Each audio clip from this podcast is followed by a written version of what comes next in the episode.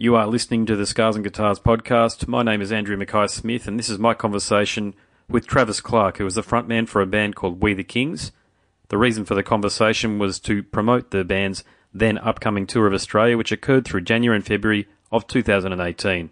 Let's see what Travis has to say. Here we go. Hey, how's it going, Andrew? This is Travis. Hey, mate. How you been traveling?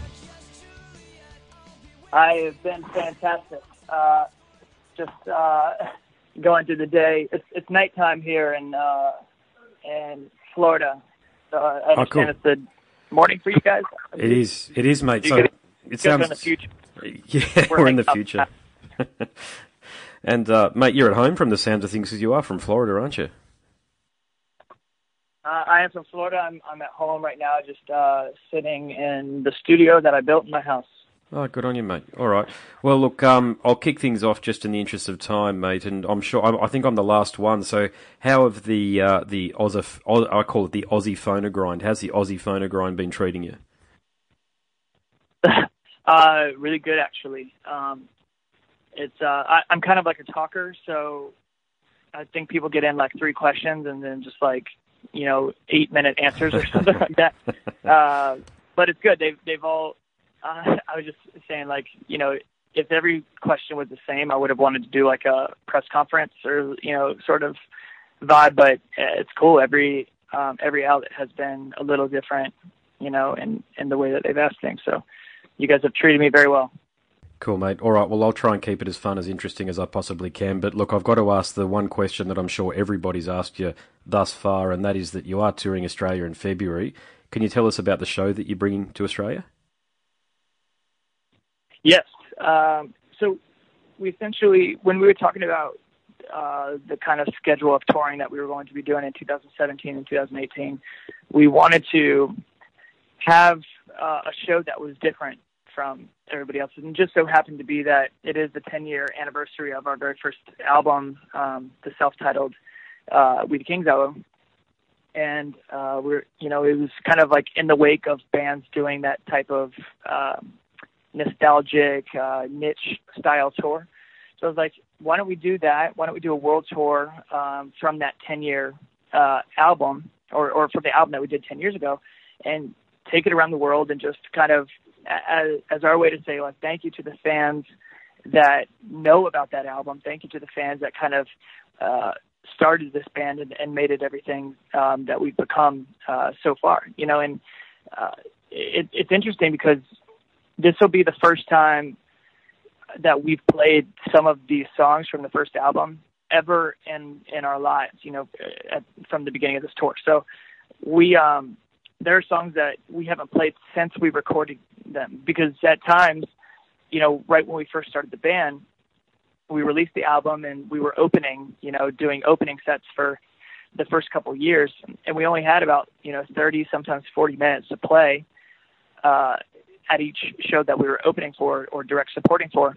So if our album was 43 minutes, you know, ideally there was a couple songs that we probably wouldn't be able to play if we played everything without saying a single word. So um, that's just naturally we we there were some songs that we didn't get to play and some songs uh, that we we um, weren't able to are are some fans' favorite songs. So it'd be cool to actually play some of the songs that that fans really connected with that we haven't been able to play as if they were singles. Um, but also, you know, we have been a band for for 10 years and we've been continuing to release music pretty much every other year uh, since that first album. So it'll also be a good chance for us to kind of kind of keep everybody up to date with with what we've been doing and and with um, with the new music that we that we have in store, but also uh, the music that is not as old as the first album. Yes, um, and mate, your relationship Australian with Australian audiences over the years. Tell us a little bit about that. I, it, it's one of the, the places that I, I feel is the closest to the states, and I only mean that in the way when we tour the states, I I don't feel like I'm gone. You know, I, I feel like I'm very at home. I don't feel like I'm far away from my actual house, and um, and I, I I know when we go to Australia, it's it's actually it's very reminiscent of that. Um, I think it's the people. You know, I think it's uh, um, the friendliness that that we've come to know. Um, I also think that us being from Florida, you know, we're I, I grew up in a beach town. I live in a beach town now, um, I, and I think that that vibe is very similar to uh, most of most of the Aussies that we've been able to you know to meet and, and hang out with, and, and others that have you know been fans of the music. I, I think that's why you know our music maybe connects uh, better than some bands that have had a tough time in Australia. But I just feel like every time that we go, it's nobody nobody gets bored of us coming and and and it leaves us wanting to come back every single time. And I know that there's tours that we've done in the states where um, you know we're excited to go back home versus you know not come back. um, so I, I you know I, I think that says so much about about the people of Australia and New Zealand. There's, there's everybody's so uh, so wonderful. You know, every time we come to play, we always want to come back. Yeah, I agree with I agree with the comment that you made. I, I, do find that people from Florida and from California, when you talk about the relationship you have with Australia, it's almost been universal. Talking to Aaron from Underoath as well, you probably know him. He spends um, whenever he tours, he spends yeah. a lot of time over here surfing, and he was actually talking about one of my local beaches here, Burleigh Beach. Um, so it's almost there's this camaraderie and kinship born of the fact that we all live in a different part of the world, right? But it's very similar. The the the geography is very similar right, for exactly. our lifestyles. Yeah, and, and I live in uh, California and Florida, so I literally you got both. I see it both. and Aaron and I we're we're both uh, we're both Rangas, so um, it, it, maybe it's just a redhead thing. You know? so let's let's talk about your 2007 self-titled album because it is held in very high regard by many fans and even critics. And for mine, mate, you're actually ahead of the change curve on that album. So a lot of that sort of music that you released back then started to become popular about five or six years after the fact. But mate, now ten years on, how important is that album in the band's canon of work? It is. Is it? Is it still the essential album from We the Kings? Oh, absolutely. And you know, we. Uh, I I always say this when I talk to the rest of the guys about you know because there there's times that we'll put out an an album and and you know we'll be like why why isn't this connecting the way that we thought it would? And and I think what it is what I've what, and this isn't facts this is just my opinion on how the music industry works with with having fans. And there's never going to be a time that you hear a band let's just say we the kings for now there's never going to be a time after you've heard of we the kings that will be new. You know so if you heard about us from that first album from our debut album there's it will be very very difficult for us to release an album that to you or to whoever's listening uh, is better than that album that you first because you have an emotional connection with that music and that you know when something when you have no idea of what it would sound like or no preface of what it should be and there's no expectation when we put out our first album, there was no expectation that it should be, you know, a chart topper and no expectation that it should be, you know, sell hundreds of thousands of copies or, or have singles on the radio from it. There was no, none of that expectation. So people were able to listen to that album free and clear in their head. And that will never, ever happen again um, for, for our band once you've heard of We the Kings.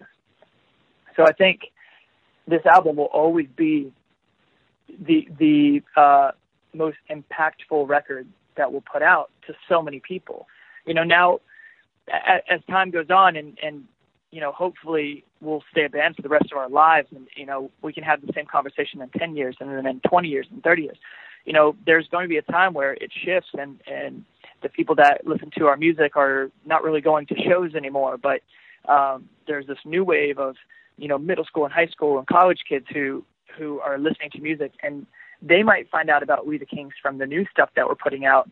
And Check Yes Juliet and Skyway Avenue and Secret Valentine, those songs might be a foreign idea to those people. So I think until that happens, um, it will always be, you know, our, our most, you know, the, the, the record that, that I think we put most of our value in. And, um, and I don't know, I, I think that's, you know, not only to the fans, but it's our first time that like we'll never we'll never feel that feeling again of walking into the studio for the very first time Yeah. ever and Awesome. walking into a really nice studio of people that are there to work to create music for for our band. So um, there's nothing like that very first feeling. There's you know the saying of there's nothing like first love. There's nothing like the first kiss. Like that's true beyond Yes. the romance. You know, it's true for musicians as well, and and I think that's why. And a lot of bands, uh, you know, uh, unfortunately, they kind of forget that. You know, they want to come out and tour and only play their new stuff or only play the stuff that they like,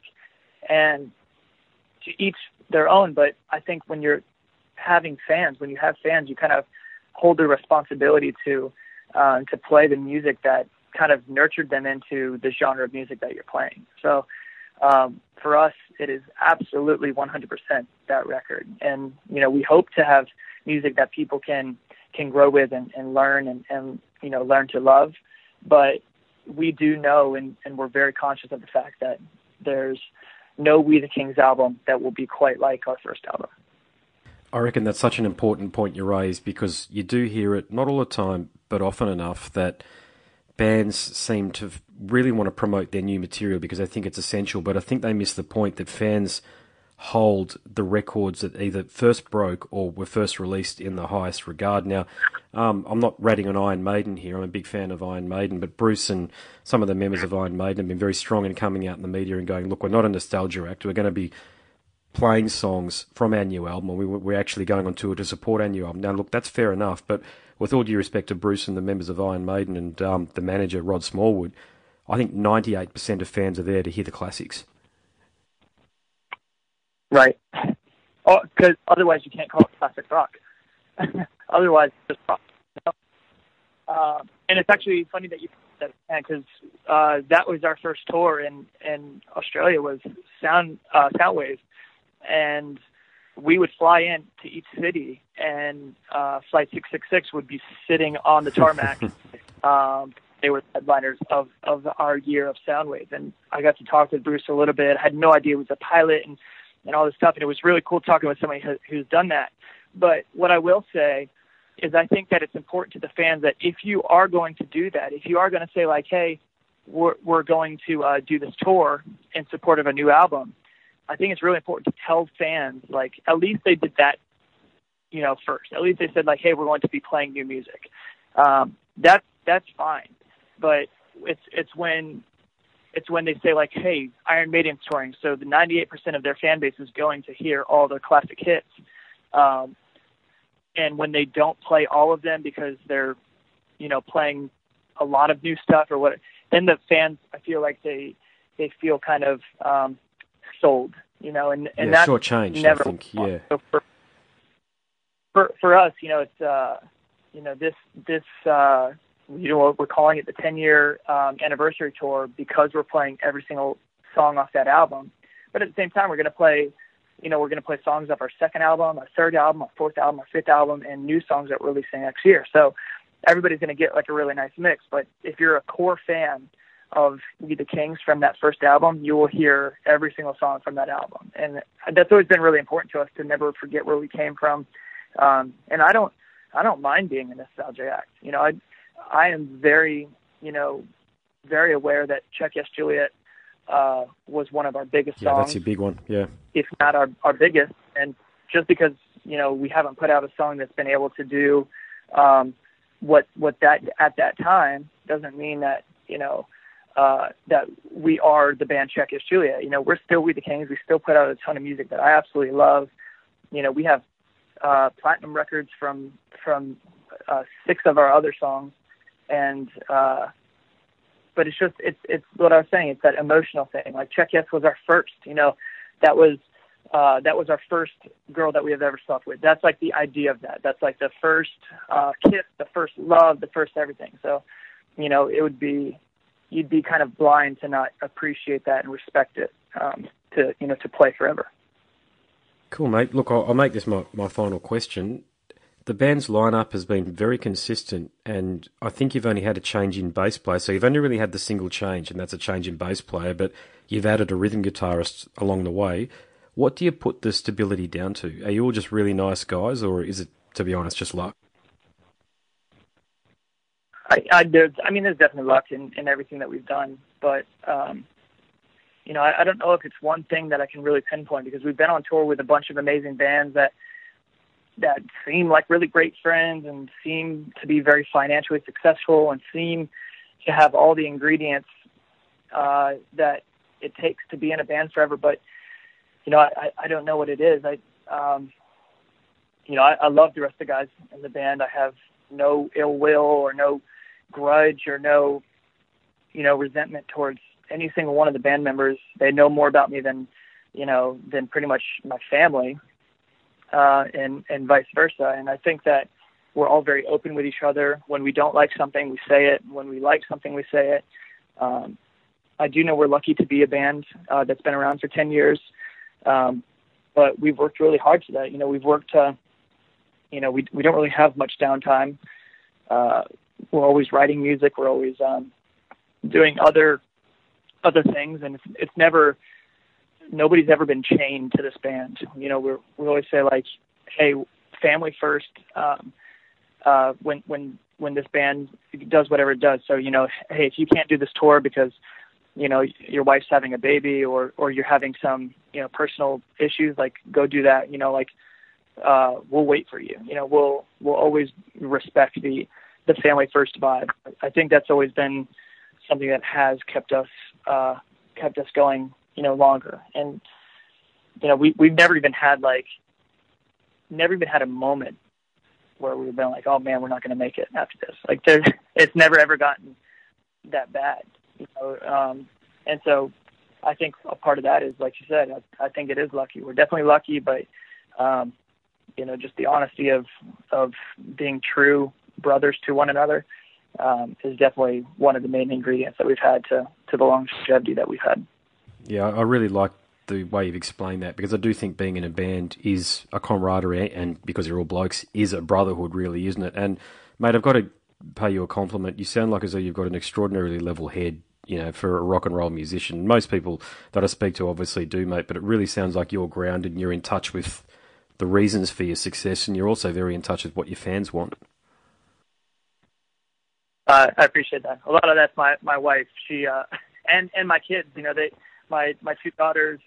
Like I've learned more about what it means to be a, a man from uh, from you know having being a being an adult and being a parent. You know, when when I'm on the road, I'm signing, you know, autographs and playing in front of thousands of people and, you know, changing guitar strings. And then when I come home, you know, I'm waking up at three in the morning to, you know, not to have shots with my, my friends. I'm waking up at three in the morning to, you know, change a dirty diaper and things, you know, so it's, it's very humbling.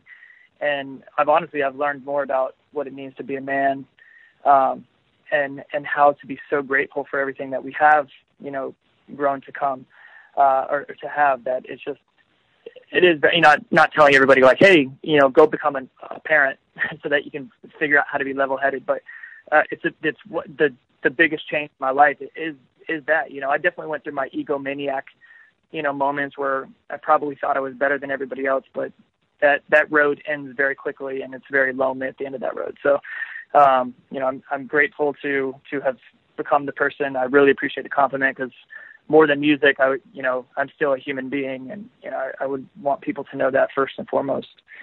So. Well, I reckon, I reckon you guys would be it. the, I reckon you guys would be the ultimate band to support on a tour. So whoever the bands are that are supporting you in Australia, mate, I reckon just if they're listening to this, because I do host a podcast episode and I'll publish this as a part of that, but if the bands that are uh, supporting you, and any bands that get the opportunity to, to support you and play alongside of you, mate, if they can get an audience with you for 10 or 15 minutes and just get some of the stuff that you've got, some of the wisdom you've got, go for it because you, you know, you haven't just survived the industry, you've thrived in it. Yeah, and, and we always offer that up too, because we were those kids that uh, that just looked at everything with bright open eyes and and just wanted to be a sponge and learn from everybody you know everybody's do's and don'ts and mistakes and successes. So if any, if you know, if we can help out one person or, or one other artist or band member uh, by sharing some of the knowledge that we've you know grown to to learn, then uh, then I, I love that. You know, I love the idea of being able because more than you know, our band is a brotherhood, but being in music, like it's it's not always easy, and I think if uh, you know if we can help somebody that, who's going through a hard time or a confusing time of of what their band needs to be doing, um, then I think it's that's the brotherhood that we owe other artists and, and other bands is to you know to be able to sit sit them down and you know say like hey here's what worked for us it might not work for you but you know it's worth a try. Yeah, no worries, mate. Look, on that note, I'll let you uh, get back to what you're doing, mate. Thank you so much for the chat. It's been a very, it's been an awesome chat. Really, it has been. All the very best on your Australian tour as well. Thank you, man. I appreciate it. You are listening to the Scars and Guitars podcast. My name is Andrew Mackay Smith, and that was my conversation with Travis Clark, the fella out the front of the band We the Kings. Thank you so much for listening.